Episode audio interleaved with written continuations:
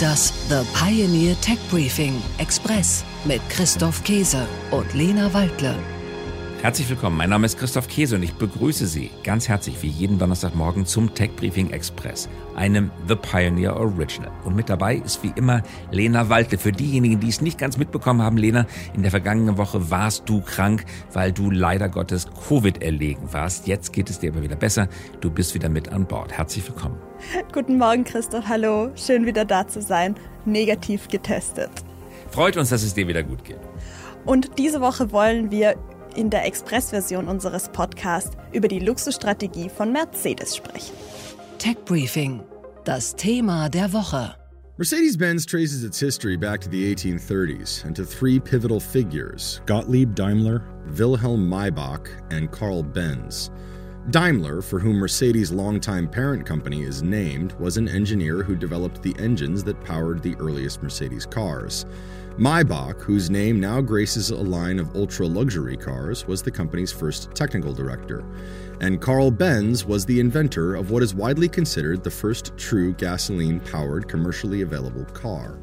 Das war CNBC. Der Sender berichtet über die Anfänge des Daimler-Konzerns. Über 100 Jahre später ist Mercedes-Benz eine der wertvollsten Marken in Deutschland und steht unbestritten für deutsche Ingenieurskunst und für Premium-Autos. Auch wenn Daimler in den vergangenen 20 Jahren mehr strategische Haken geschlagen hat als jeder andere Konkurrent. Mal sollte das Auswalzen des Produktangebots auf Flugzeuge die Lösung sein, dann folgte die Übernahme von Chrysler und Mitsubishi als Zukunftsprojekt, denn der ehemalige Vorstandsvorsitzende in den Nullerjahren, Jürgen Schremp, plante den Aufbau einer Welt AG. Es ging vor Jürgen Schremm um den integrierten Technologiekonzern und danach ging es um die Welt AG. Schremms Nachfolger Dieter Zetsche investierte viel Geld in die Entwicklung kleinerer Modelle wie Mercedes A und B-Klasse und schaffte die Rückkehr an die Spitze der Premiumhersteller. Es folgten einige goldene Jahre, aber dann sah sich das Unternehmen zum Ende der Amtszeit doch wieder vor großen strategischen Herausforderungen. Kleinere Autos bringen weniger Geld. Das drückte auf die Marge. Der Dieselskandal und der verschlafene Start in die E-Mobilität forderten ihren Preis. 2018 brach das operative Ergebnis um 22 Prozent ein. Mit 2019 übernahm der Schwede Ola Kaledius die Leitung des Konzerns und setzte auf einen harten Sparkurs. Unrentable Modelle wie die X-Klasse werden aussortiert, Fabriken wie das Smartwerk in Hambach und eine Fertigung in Brasilien abgestoßen.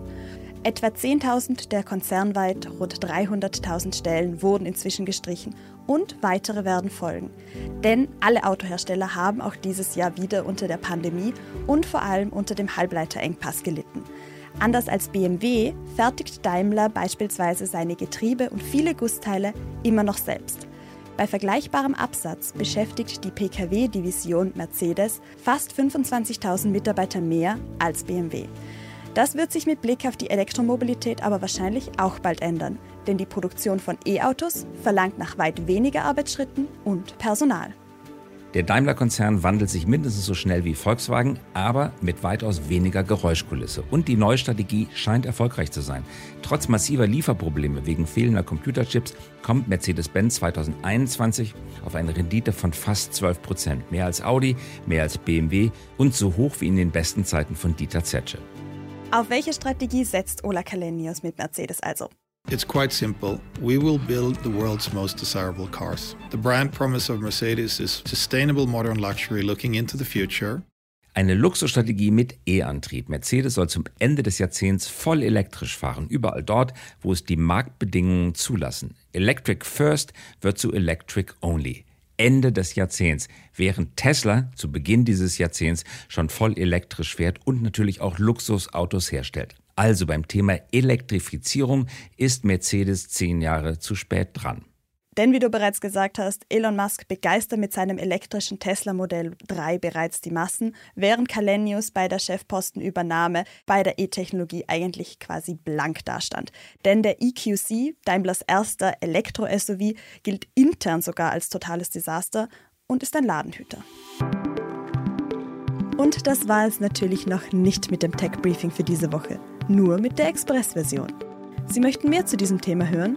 Dann kommen Sie doch an Bord. Mit einer The Pioneer-Mitgliedschaft hören Sie unsere Analysen sowie aktuelle Nachrichten aus der Welt der US Big Tech, Startup und der deutschen Industrie in der The Pioneer Podcast App und lesen unsere Briefings und Artikel auf thepioneer.de/slash techbriefing.